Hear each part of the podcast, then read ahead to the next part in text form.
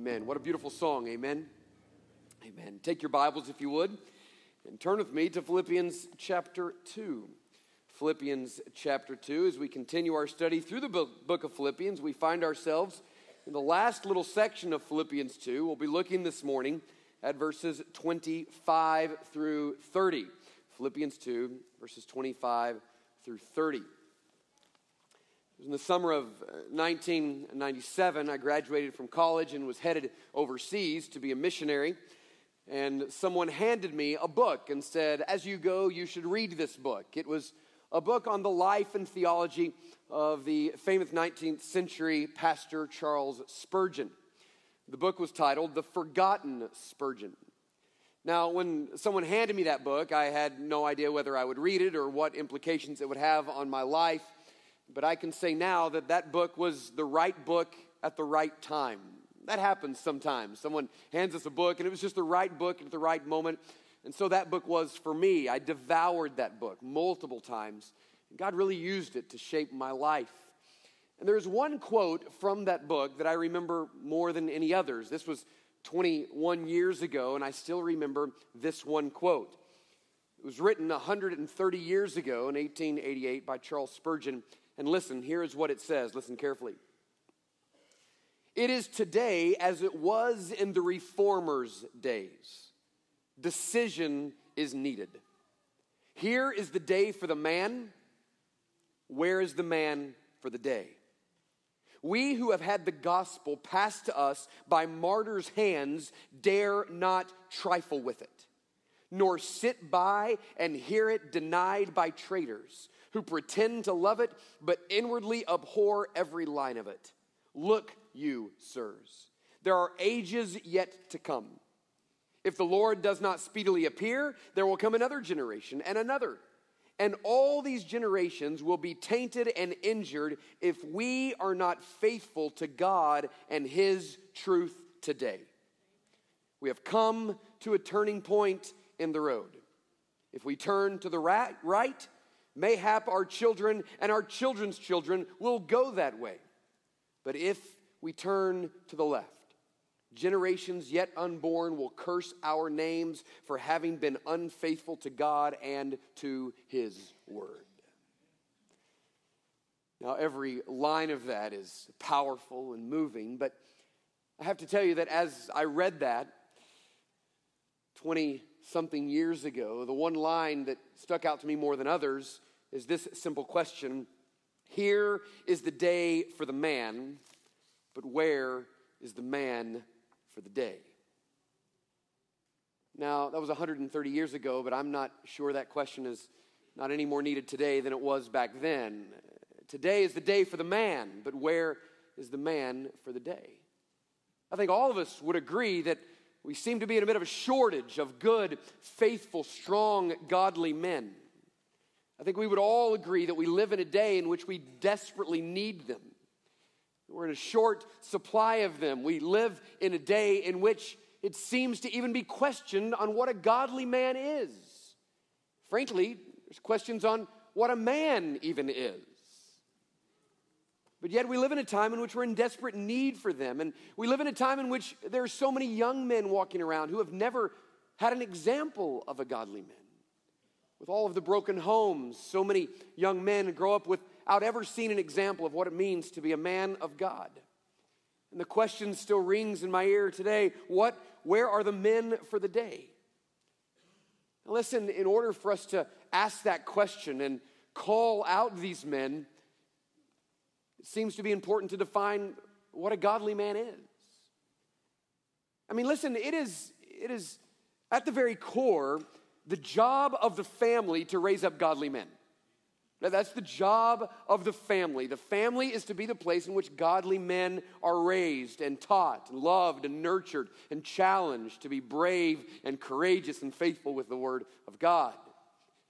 But yet, because of the breakdown of the American family, the church's role has even more significance. Not only to come alongside good families and to help them know how to equip their children, but to go into the homes of broken families and say, listen, I know there's not an example there for you, but we want to provide you with examples in the church and help make up for what may be lacking in your situation. That is exactly what the text of Scripture does for us today. It gives us not only an example of what godly men are, but it calls these men out.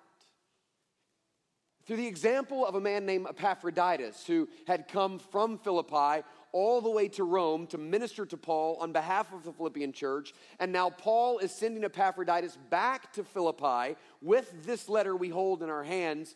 And he sends back with him a commendation of Epaphroditus.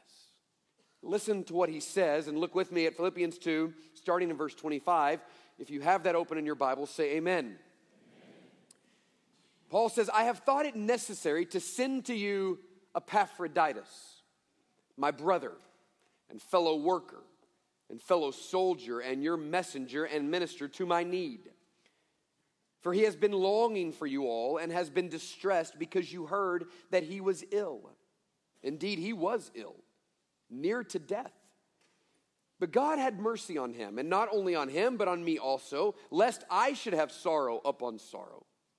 I am the more eager to send him, therefore, that you may rejoice at seeing him again, and that I may be less anxious. So receive him in the Lord with all joy and honor such men. For he nearly died for the work of Christ, risking his life to complete what was lacking in your service to me. Meaning, there at the very end, that the Philippian church wanted to minister to Paul, but they were not able to minister to Paul. And so Epaphroditus sent a gift from the church to Paul, and Epaphroditus was ministering to Paul on their behalf, finishing, completing what was lacking in their service. Now, the key is found there in verse 29. Because it says, So receive him in the Lord with all joy, and here it is, and honor such men. Now, that word honor doesn't just mean to respect them and admire them, and certainly that's true. What Paul was saying listen, Epaphroditus is coming back, respect him. He, he, is, a, he is a good man. But he's saying more than that. To honor someone is to, to hold them up as an example, to hold them in the highest regard, to, to say this is a person worthy of imitation. And it's going to be in Philippians 3, verse 17, in which Paul says, Brothers, join in imitating me and keep your eyes on those who walk according to the example you have in us. Paul's saying, Listen, I've been an example for you, so, so watch me. And there are others that have been an example, so watch them. The God, in His grace, has provided us examples of, of godliness. And so it is, Paul is saying, Epaphroditus is one of them. So honor him, lift him up, show him as an example. Now, this is a text about men. But I want to be very clear this is not simply a text for men. Because the Apostle Paul is writing to the church, filled with men and women, boys and girls, and he's saying, listen, Epaphroditus is coming back to you. Church as a whole, men, women, boys, girls, honor him. Lift him up as a worthy example. Show him as someone worthy of, of imitation. And that word honor, honor such men, is a command. So Paul is commanding the whole church, men and women, to be a part in lifting up this example of a godly man so that he might motivate the other men in the church, even the young boys in the church, to see an example of what it means to walk with God. So this morning, I am going to preach a sermon about men, but it is a sermon in which every person in the church needs to hear. Now, before we dig into this, I, I want to say something to the brothers and the sisters. And can I, can I just say this kind of just as a side? I, we use the word brother so often, and that's, that's good. We should, and we're going to talk about that in just a minute. But isn't it interesting? We don't usually refer to the women in the church as sisters. Yet I, I think that's unfortunate because by referring to the women in the church as sisters, it does remind us that we have a connection to them. That they're not just women in the church, they're our sisters. And, and, and when I think about a sister, It, it, it stirs something up inside of me, a desire to be more faithful, to love them and encourage them and protect them.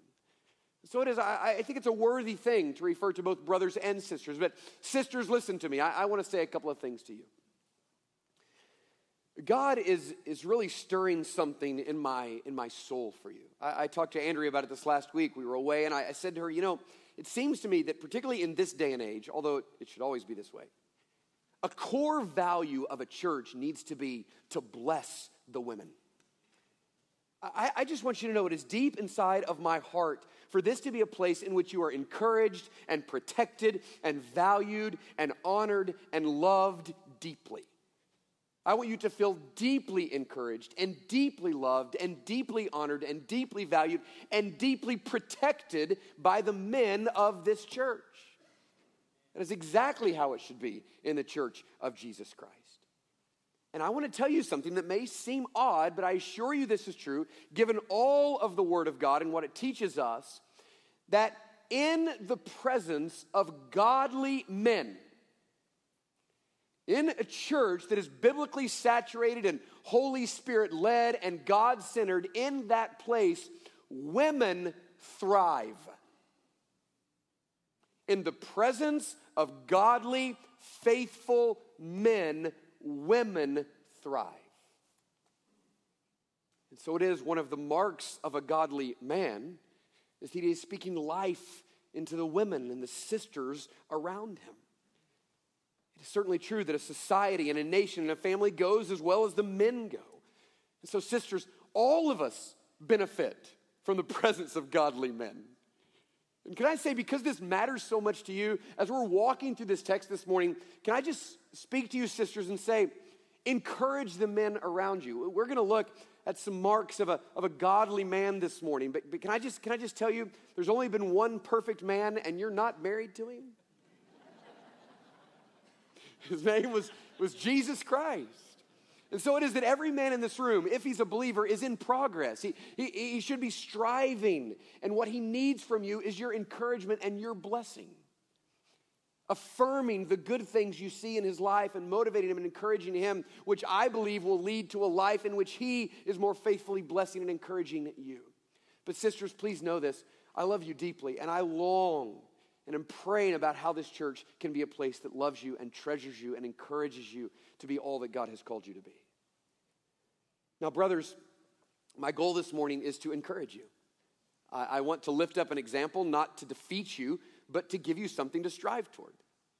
The ultimate man is, is Jesus Christ, and we're all striving towards that. This seems to, to give us a little bit more clarity in what that man looks like. I, but I don't, I don't want to defeat you. I, I want you to feel encouraged this morning to, to recognize that you're not this man, but, but you want to be this man. And so start making some steps in the right direction. I love 1 Corinthians 16 13, where it says, Be watchful, stand firm. I love this verse, and act like men. Meaning, there's a way men act and there's a way men don't act. There is actual biblical manhood, and there is a call to act like a man. So, men, I'm calling you from Scripture to act like men. So the question is what are these such men that we are to honor? The such men that we are to strive to be. And so, what I want to say to you this morning is I want to use the five words that Paul uses right here, all in verse 25, to describe Epaphroditus. And then I'm going to add an adjective to every one of them, but it's an adjective that I believe comes from the spirit of the text. These five words, here they are brother, worker, soldier, messenger, and minister. Now let's look at those as five marks of an honorable man. Please write this down. Five marks of an honorable man. I, just, I to say one more thing, too. I, this is a subject I'm passionate about, so I'm afraid I'm going to keep doing this. But uh, let me say something to, to the younger ladies in the room that are hoping uh, to be married, looking for a man. Maybe the older ladies in the room, you're looking for a husband. Can I, can I just say, this would be something great for you to write down and say, God, would you somehow, in your grace, at least give me a man that wants to be this man? And pray these things. And can I just say to those of you who are married, pray these things for your man. Pray these things for your father, for all of the men in your life. All right, here it is. First of all, A genuine brother. Write that down. A genuine brother. Paul says, I've thought it necessary to send you Epaphroditus, and here's his first description my brother. Now, I, think if we're just reading the text, that's not going to mean much to us because brother is one of those words that we just kind of throw around all the time without thinking much about it. I'm headed to the Southern Baptist Convention this weekend, and uh, this is a, a, a, term that's going to come in very handy because I'm going to see a bunch of people whose names I should remember, but I don't. And praise God that I'm a Christian and say, Well, hey, brother, man, good to see you. It's really handy for, say, let's, let's think of a, a context here. Uh, let's say a new pastor who should know your name by now, but he doesn't. And he can just say, Hey, hey, brother, man, so good to, to see you this morning. So it does come in handy, but Paul is not using this simply in that casual manner. Listen to me, every time in the New Testament the word brother is used, it is used to refer to someone who is a brother because they're a part of the family of God. As a matter of fact, we should be very careful not to use the word brother to refer to someone who is not a part of the family of God. The reason a man is a brother is because he has been adopted into the family of God. That he is chosen by faith to trust in Jesus Christ alone as the way to get to the Father. And by his repentance and faith and trust in Jesus, he has been brought into the family of God. And now he has God as his Father in Hebrews 1, Jesus as his brother. He has been brought into the family of God. And so to call someone a brother, is to refer to them as a family member. Now, think about where the Apostle Paul says, I've spent time with Epaphroditus. I've heard his confession and I've watched his life, and I can say with full confidence, as far as I can know this side of eternity, Epaphroditus is my brother. He's not just saying he's my friend or he's my buddy or I like him. He's saying, I know and am convinced that he is actually a follower of Jesus Christ. Now, l- let me tell you what that causes me to ask as a man. Do those who spend time with me and know me have confidence that I'm a true believer in Jesus Christ? Can they say, He's a brother? I know he's a brother. I, I, I, watched his life, I hear his confession, and, and he's a brother. You see, I, I think given the time in which we live, and particularly the place in which we live, I'm not sure there's any message more important than this one because we live in the land of good old boys. I think about that old Southern gospel song that says, Good old boys don't make it into heaven, good old boys don't wear a crown. There is this idea in this context that if you're a good old boy, you, you know, you go to church and you love your family and you work hard and do the right things, then you're okay. You're one of us and you're a brother. And I just want to say that heaven is not going to be filled with good old boys, heaven is going to be filled with those who have trusted in Jesus Christ. We have to be careful as men not to think, well, listen, I, I, take my family to church. I do the right things. I'm, I'm, a pretty good guy. Listen, I cannot tell you how many funerals I've done where I've gathered around with a family who stood over the casket of a father or a brother, and they actually, after 50, 60, 70 years, were not sure that they knew Jesus. Well, he, went to church, but I just, based on his life, I can't give that confidence. Brothers, let me say to you the greatest gift that you can give your family is an authentic relationship with Jesus Christ. It doesn't care if you don't ever get them into the select sports, if you don't ever provide them with all the financial issues. None of that matters more than this. If you give them your walk with Jesus Christ, you've given them more than anyone else can ever give them. That's what matters. So Paul is saying he's a genuine brother, and my encouragement to you at the foundation of everything is be sure, men and women, of your relationship with Jesus Christ and make sure it's obvious. A genuine brother. The next one is this not only a genuine brother, but a kingdom worker. A kingdom worker. He says, I've thought it necessary to send you Epaphroditus, my brother, and here it is, my fellow worker. Now, I, I, think it's important just to acknowledge the fact that Epaphroditus was known as a worker. He was not afraid of, of work. Paul said, Listen, he came to visit me and he worked. When I lived overseas for uh, a few years, I hosted mission trips over and over, and pastors would come, and worship pastors would come, and student pastors would come and bring their students. And, and honestly, I could not write back to every one of the churches and simply say they were a worker. The church is filled with lazy people. But here, here, here's what Paul said Epaphroditus, he's a worker. He's active, he's engaged, he is not passive, he is willing to work. One of the primary things the enemy wants to do in the life of a man is make you passive. He says, No, no, Epaphroditus is a worker. No, he works, he works hard. But not only that, I think more significantly, he says he's a fellow worker. It means that he's not just busy, he's not just working, he's engaged in the work that Paul is engaged in. He's a kingdom worker, he's involved in gospel work. This word worker is used 13 times in the New Testament.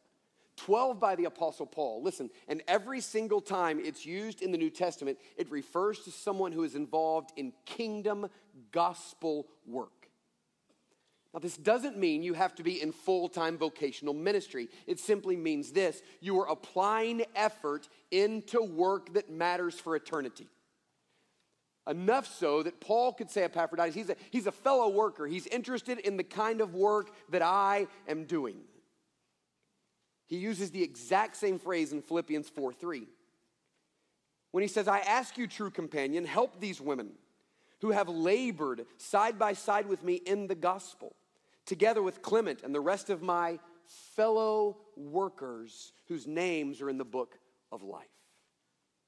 An honorable man is not just a hard worker. Listen, an honorable man is someone who works hard at the right things. I'll tell you something interesting. I, I did an extensive study of the book of Proverbs a few years ago, and you know, the Proverbs teaches us through its characters. There's all these fascinating characters. You got the fool and the glutton and the drunkard and the gossip. And it kind of teaches us as the father sits down with the son and says, I want to tell you about these characters and who to attach yourself to and who to avoid. And as I was studying all these characters, I noticed one was absent that I thought, thought for sure would be there. Do you know there's no mention in the Proverbs of a workaholic? But yet, it seems to me that in our culture, there are a lot of men who are workaholics, and it seems like that would be addressed. And it would seem to me during this time it wasn't any different. There, there would have been people who were workaholics, who neglected their family because they spent too much time at work. And as I thought about it and studied the scripture, what I realized is this listen carefully. The reason the Proverbs doesn't mention a workaholic is because there's actually no such thing. A workaholic is simply a sluggard at home. You see, he's a man who loves to work, he just doesn't work hard at the most important things. So there's no such thing. We have all kinds of people. We say, well, this is a, a faithful, hard worker. And my question is, are you working hard at the right things? This is a constant challenge for me. I'm a driven man who loves this church and is passionate to see it reach its potential. And if I'm not careful, I can give my hardest work to you and my least amount of work to those at home. But the sad reality of that would be I'm not always going to be your pastor, but I'm always going to be Andrea's husband and the father of these five kids. They deserve my hardest work.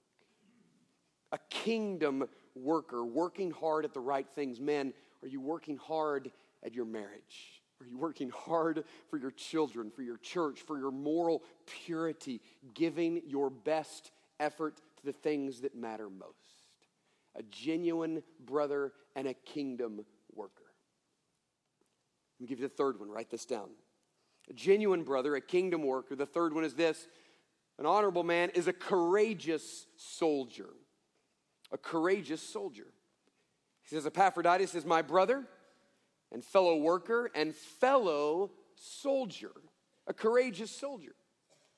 Now, there are a lot of times in Scripture in which it seems that the idea of worker and soldier are synonymous. And so I'm wondering, why is it that Paul makes a distinction?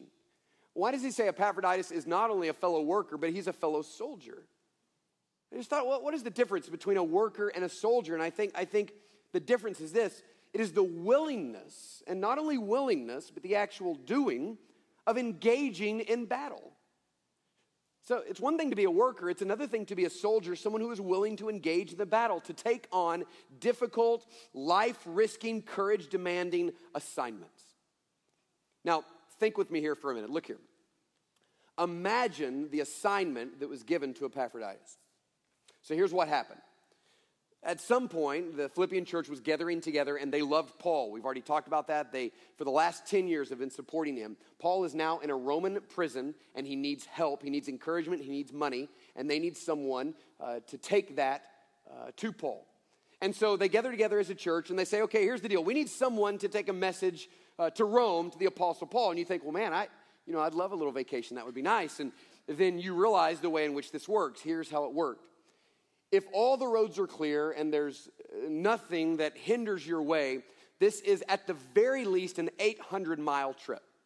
It is most likely about a 1500 mile trip.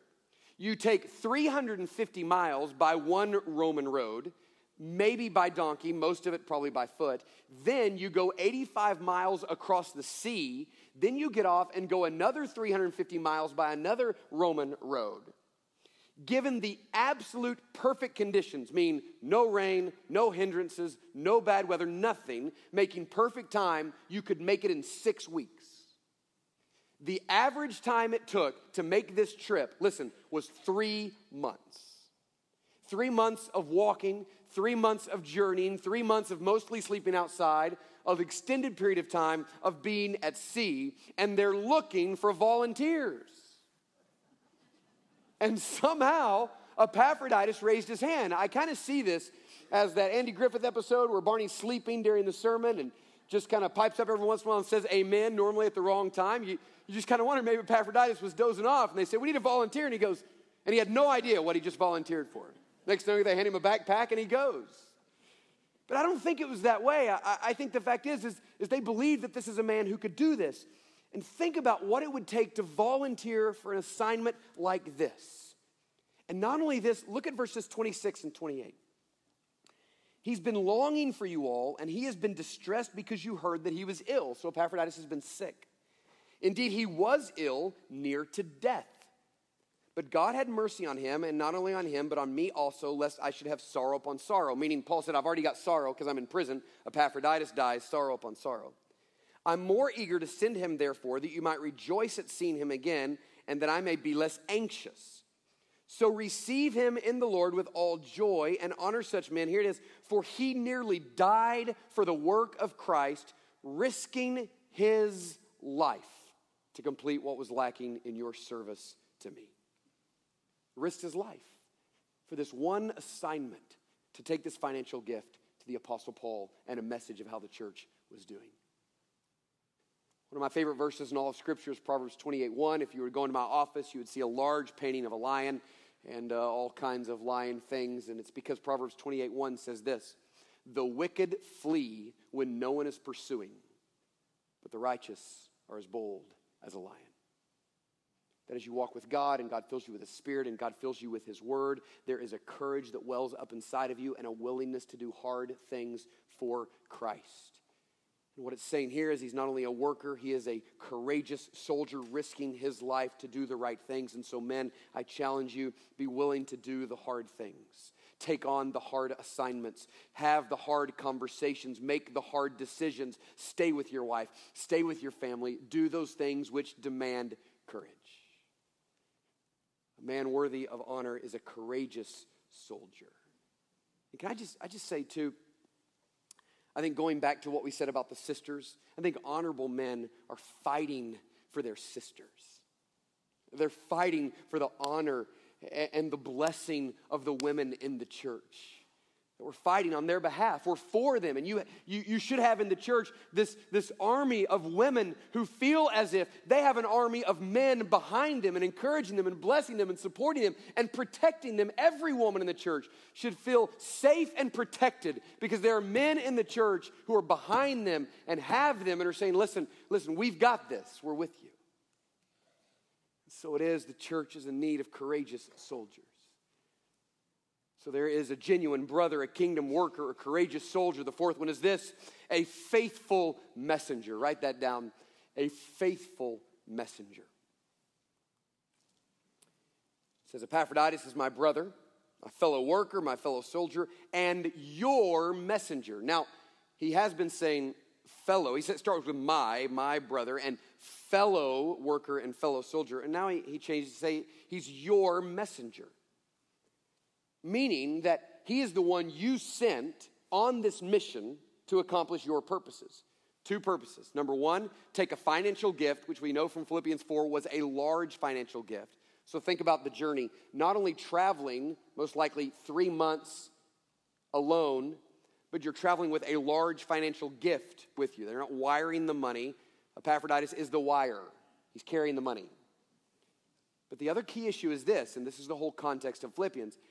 They're trusting Epaphroditus to take a right message about the church in Philippi to the Apostle Paul. Do you realize every bit of this letter is written based upon what Paul heard from Epaphroditus about the condition of the church? That's the only reason we have this letter. Epaphroditus came and gave a message. So it matters that the message was correct and right. And so it is that they not only trusted Epaphroditus with the money, they trusted him with the message. That word messenger is the exact same word for apostle someone who is sent, someone who goes on behalf of someone else, like an ambassador, to take a message from someone to give to someone else. So Jesus had his apostles in the exact same way. What it's saying is the church at Philippi had this apostle, this sent one, not an apostle in the official term, but someone who sent on their behalf to deliver this message. He was their messenger to deliver their news. Now listen, I, I, we hear a lot these days about presence of fake news. I don't, I don't know if you've heard about this. There's people talking about this. Have you heard about this? it's kind of new, but uh, our president loves to talk about fake news. Everything's fake news, fake news, fake news. You know, I, I feel like that's kind of a new thing that's come up, but I got to tell you something. I am the grandson, well, I'm the great grandson, the grandson, and the son of a preacher. I've been in church my entire life. I've been in ministry and around ministry my entire life. Fake news is nothing new. CNN did not start the fake news. We had fake news before anyone had fake news, all right? The church loves fake news. We just called it gossip, right? The church loves fake news. Everybody loves a juicy story, and then they love to tell it and embellish it a little bit and a little bit more and make it a little bit something else, like that telephone game. We invented that too, right? Uh, we love the fake news. But it was absolutely imperative that Epaphroditus get the right story and deliver the right story to the Apostle Paul, and that's exactly what he did. And again, as a man, it calls me to ask the question Am I someone who is regarded as faithful with the Word of God? faithful with what's been entrusted to me, a faithful messenger with every little assignment. It doesn't matter if it's a big assignment or a small assignment. If it's given to me, it's going to be accomplished and it's going to be done right. I want to be that man. A faithful messenger, a man that the church would choose if we had to go on a mission like this. Not only who's someone who's courageous, but faithful with the truth. A faithful messenger. The last one is this not only a faithful messenger, but a humble minister. Are we okay? Do we need medical assistance? Y'all good? Great. Thank you. Thank you all. Great job. All right. Amen. Praise the Lord. Amen. Let me give you this last point. We'll be done here in just a couple of minutes. The last mark of an honorable man is he's a humble minister. A humble minister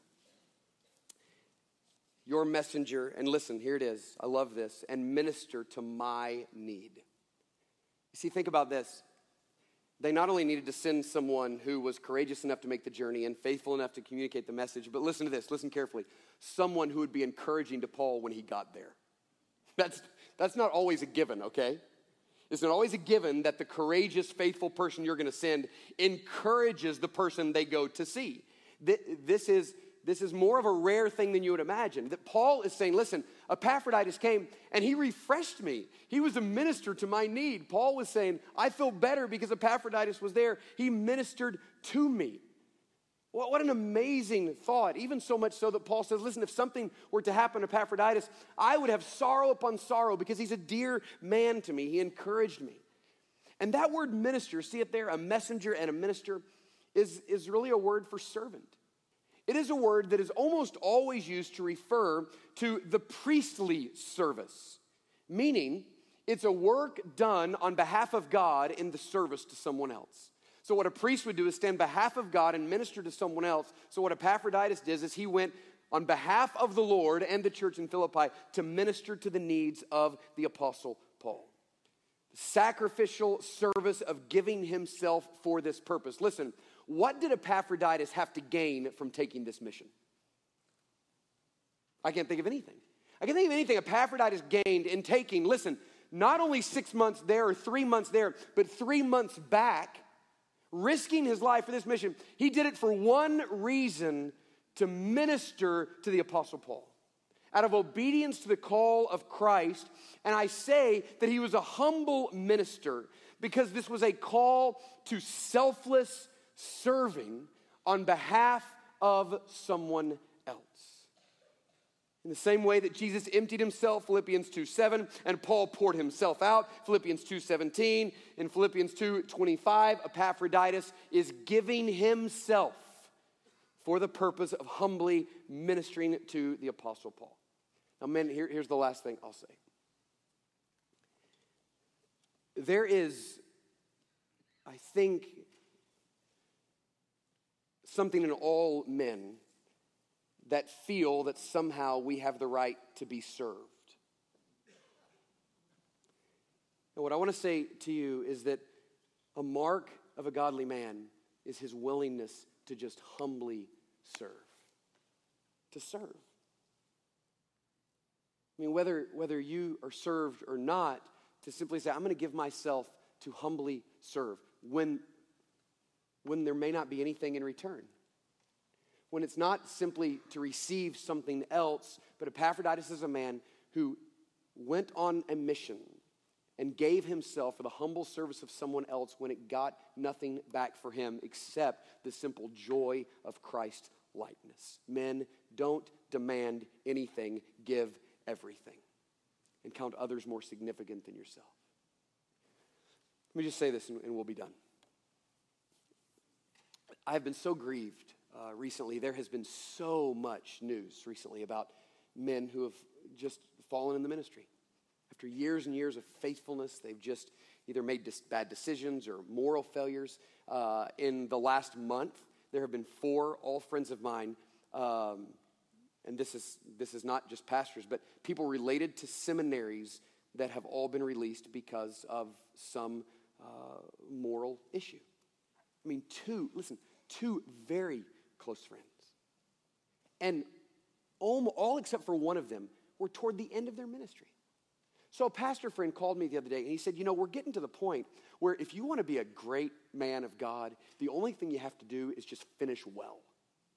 You know, I think for, for young pastors, always think, I want to accomplish this and this and this, and I want to see this happen and this happen. I think what I'm thinking now, I just want to make it to the end being faithful and walking with Jesus and not being ashamed or putting my family or my church into shame, just finishing well. Men, here, here's what I want to say to you. You're on a journey towards Christ likeness. None of you are the man you want to be. I am so far from being the man I want to be. But I want to plead with you to simply make progress, to walk with Jesus today, to be a better man today than you were yesterday, to simply moment by moment say, God, I just, I just want to finish I just want to finish faithfully. I just want to get to the end. And those who gather around my casket can say, He knew Jesus and he walked with Jesus and he made progress. He was not perfect, but he made progress. He confessed his sin. He did what was right. He walked with Jesus and he was faithful to the end. My God, I pray that I would be that man. That we would be a church filled with those men who simply do the right things. They're becoming the men that God wants them to be. And let me just tell you this there is nothing that God will not do with a family or with a church filled with men who are striving towards godliness. Not only are our sisters thriving in that environment, but the church and society are striving in that environment too. So, somehow, by God's grace and for God's glory, may we be those men. Amen.